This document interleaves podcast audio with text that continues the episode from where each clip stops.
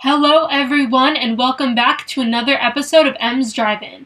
I'm your host, Emily, bringing you into the exciting world of cinema with some behind the scenes facts and everything you need to know about some of the best artists in the business. Today's episode is all about the legendary filmmaker Steven Spielberg, so I hope you all enjoy and let's get right to it.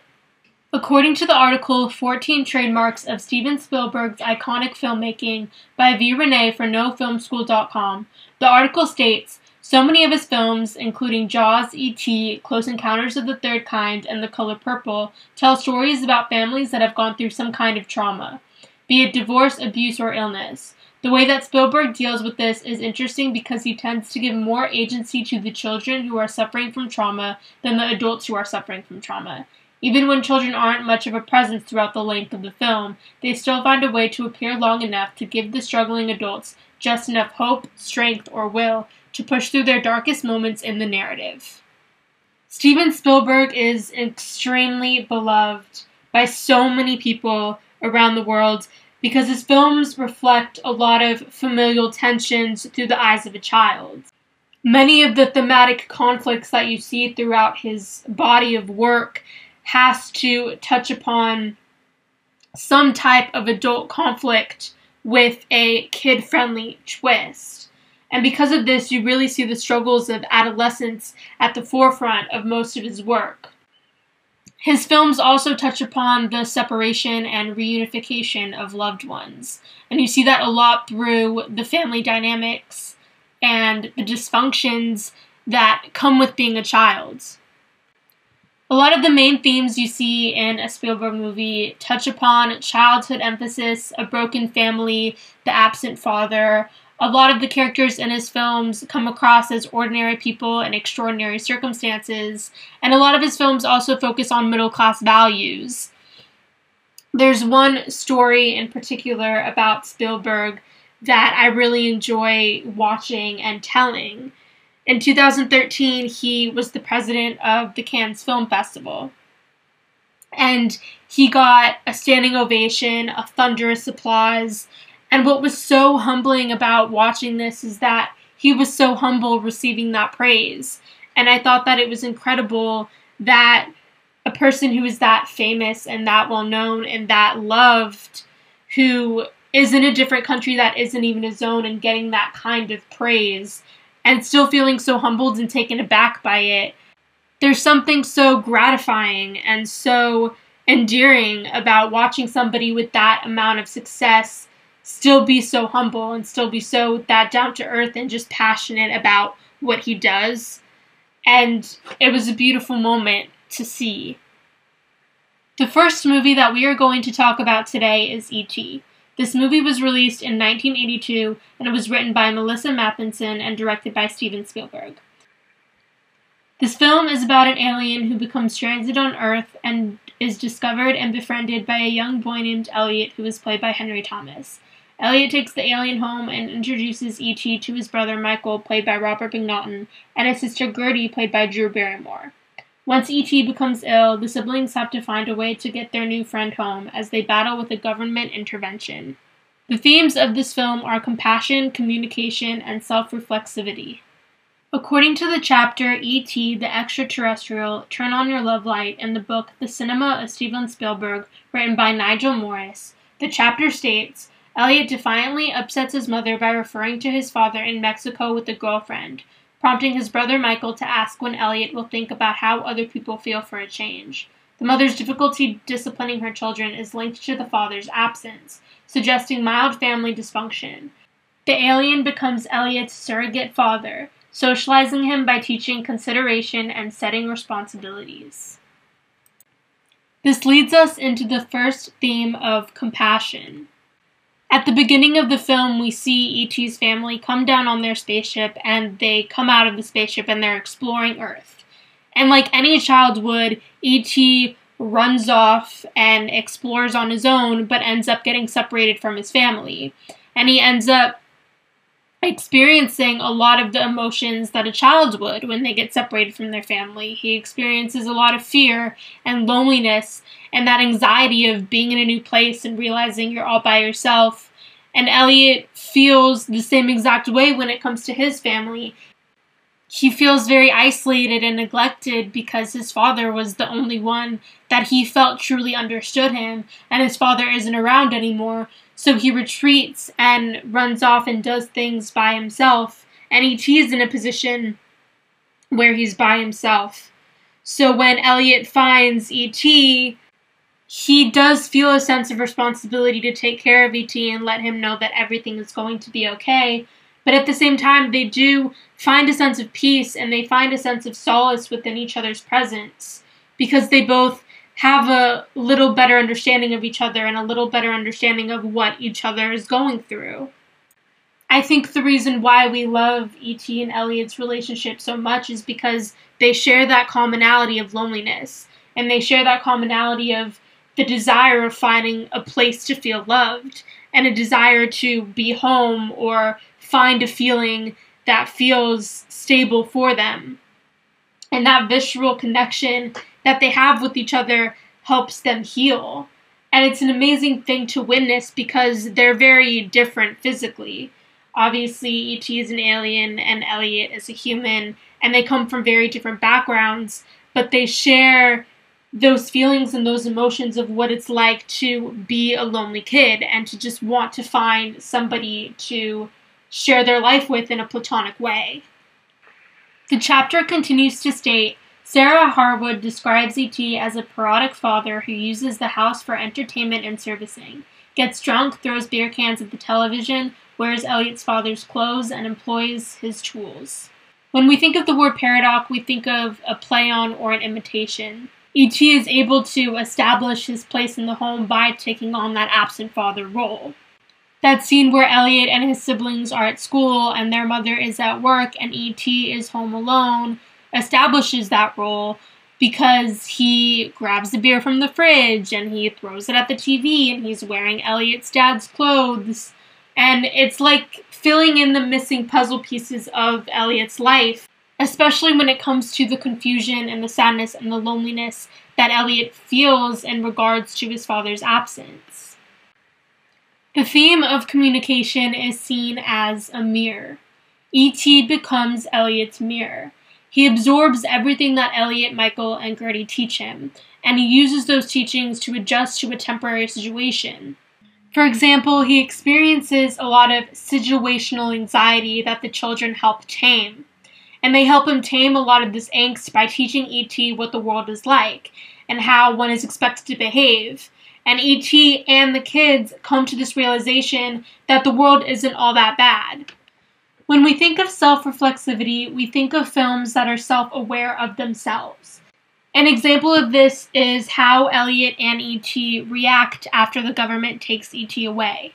They are both hooked up to a lot of these wires, and the government is doing a bunch of different tests on them, and they both feel the same emotions as each other at the exact same time. And each shift in this emotion closes that physical gap between them. And you really do see that power of human connection shine through. What I love about this scene in particular is that it reminds me a lot of Close Encounters of the Third Kind because in Close Encounters, you also see the breakdown of a family. You see the breakdown of a father and son, and you see the breakdown of a husband and a wife.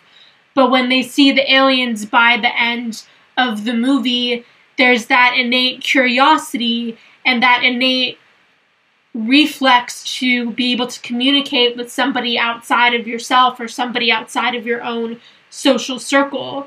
And those reminders that we are all human and we are all capable of experiencing some kind of connection and some kind of inner emotion. And I think that that's a huge part of what the film ending represents as well. Elliot helps E.T. get back to his family. E.T. wants Elliot to come with him, and Elliot wants him to stay. And they are both hurting because they have to say goodbye to each other, but at the same time, they are both aware of how they helped each other heal and how they helped each other grow. And that is a huge part of what makes E.T. such an endearing and loved film is just this innate power and this innate love that transcends through all different kinds of beings and all different kinds of experiences and how we are all in the same circles of life and how life can get just really messy and complicated. And it doesn't matter where you are, it doesn't matter where you come from. We are all in this position of being able just to experience the complications and the messiness of life. There are many different ways that E.T. relates to the overall themes of Spielberg's work. First of all, we have the ordinary people in extraordinary circumstances. E.T. is taking place in a suburban family home in a suburban family town, and they bring an alien home. There is also the aspect of a broken family where we see Elliot taking out his anger on his mother, his older brother, and his younger sister, and he is the one that creates that main source of dysfunction. And of course, the absent father theme. Elliot's father leaving is what drives his narrative. And as audience members, we are really able to see how E.T. filling that void is what helps Elliot heal. Next up, we have Saving Private Ryan. This movie was released in 1998 and was written by Robert Rodat and directed by Steven Spielberg. This movie is about Captain John Miller, who is played by Tom Hanks, who takes his men behind enemy lines to find Private James Ryan, whose three brothers have been killed in combat. Surrounded by the brutal realities of war while searching for Ryan, each man embarks upon a personal journey and discovers their own strength to triumph over an uncertain future with honor, decency, and courage. The themes of this movie are moral struggle, tragedy, and guilt. According to the article Saving Private Ryan and Post War Memory in America, written by John Bodnar, the article states American men in this story are destroyed by war, and only a few actually enjoy killing Germans. At its rhetorical core, the story's argument would have seemed very familiar to audiences in the 1940s. The common American soldier was fundamentally a good man who loved his country and his family. He went to war out of a sense of duty to both, and he wanted to get it over with as quickly as possible. Rather than being a natural born killer, he was a loving family man who abhorred the use of extreme force but could inflict it when necessary.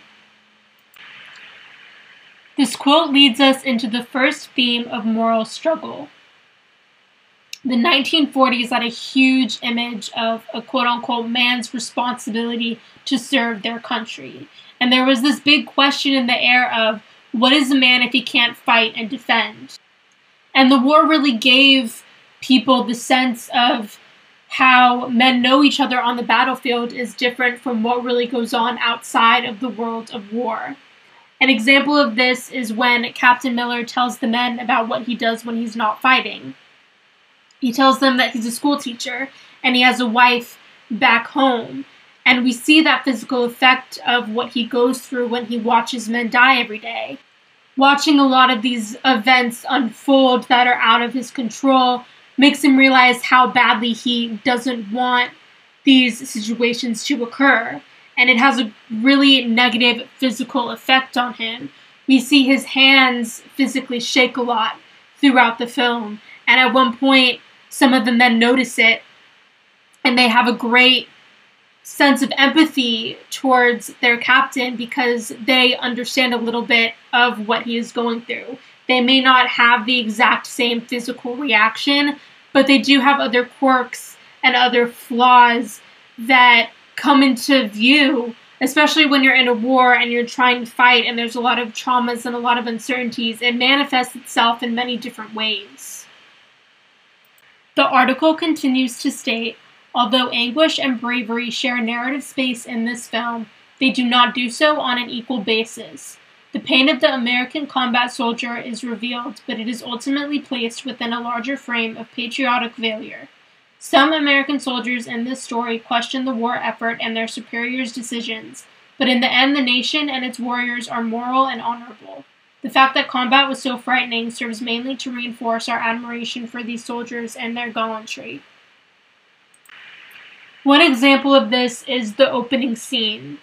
If you've seen the movie, you know that this opening scene is what sets the whole entire tone for the rest of the film. That is what opening scenes do for films in general, but for this film in particular, it feels a lot more visceral and it feels like the audience is there with the characters because of how brutal and how in the moment a lot of the violence is. And much of that honorable mentality that is represented throughout the film is reinforced by the characters and by their doubts and their fears. And despite being in this unpredictable situation, they are still willing to fight for morality and honorability. Another example of this is when Vin Diesel's character Caprizio saves the little girl. That whole entire sequence is very stressful in and of itself, but it also shows a lot of that honorability. Because yes, the sniper does kill Caprizio, but he waits until the little girl is safe, and he waits for Caprizio to give the group his note to his parents before taking one more shot. And that scene in particular shows that even the Germans have a moral code to some degree, and they are willing to do the right thing to some extent. The theme of tragedy definitely runs throughout the film as well because of the tone that is set up in the opening scene, but also just because of the everyday aspects of being on the front lines and fighting. But what's really interesting about this theme is how the character dynamic is reinforced. Because when the group first gets together, they are basically strangers. They don't know each other prior to fighting in this war together. The only commonality that they have is that they're all there to fight for what is honorable. But we see that as the group does get to know each other, they do create a camaraderie with one another, which makes the losses that much harder to experience. An example of this is Wade's death the medic who is played by Giovanni Ribisi, this scene in particular is always the scene that stands out to me the most in the film. It is so heartbreaking and gut wrenching because all Wade wants to know is that his mom is going to be okay, and all he wants to see is his mother before he dies. And it's that reality of having to leave your family to go off and do something that is so horrible and that is so heartbreaking and that really does affect you in the long run. And you have to leave the people that you love in order to fight for what is morally right. And with Wade, especially, him being a medic, he is always the one making sure everybody else is okay. So when we lose Wade, there's a lot of sensitivity to that and there's a lot of power behind that because now the men have to step up and take care of the medic and all the medic really wants is to be back home with his family. So it's this cycle of what soldiers have to give up in order to fight for what is the correct moral thing to do in the way of being honorable. The theme of guilt also follows the rhetoric of if we can save one person as a group, then we can all get home. Or, in other words, the faster we save this person, the faster we can get back home to our families. And once the team finds Ryan and essentially saves him, Ryan doesn't understand why he deserves to go home when so many other men fought and died. And he has to live with the guilt of that. He doesn't understand what makes him so special enough to be able to go home when all of these other men weren't able to go back home to his family. Which puts so much in perspective because I think we realize that what a soldier feels once they go back home or once they are lucky enough to survive and go back home, nobody understands unless they are a soldier themselves. There's really no way to describe the feeling of being able to survive a situation that you felt that you couldn't. And that survivor's guilt is what haunts a lot of these people that come back home after the war and it's just very eye opening to see that. And I think through this film, we get a different lens of what it is like to look out for people, and especially to look out for people that you don't know personally, and how you are still able to find a commonality with somebody, even if you've only known them for a short period of time.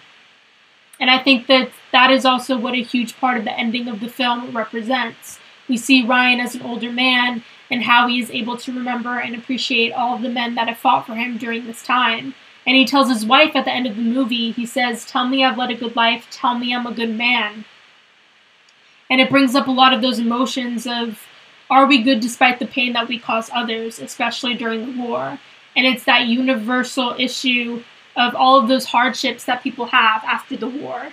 The two overall themes in this movie, in regards to how these themes relate to Spielberg's work, is again, ordinary people in extraordinary circumstances and the broken family. When we think of ordinary people in extraordinary circumstances in regards to this film, we think of what soldiers do at home versus who they are when they fight on the battlefield. Like I had said before, their lives at home are very different from their lives when they go off to war. So, Captain Miller being a school teacher and having a wife definitely lends itself to that quieter life that he has before being a captain out on the fields.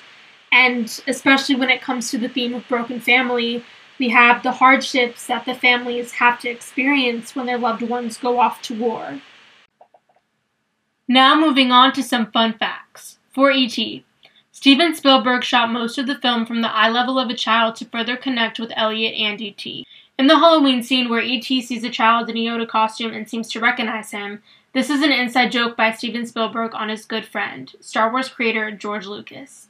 In Star Wars Episode 1 The Phantom Menace, Lucas returns the joke in a scene that takes place in the Galactic Senate.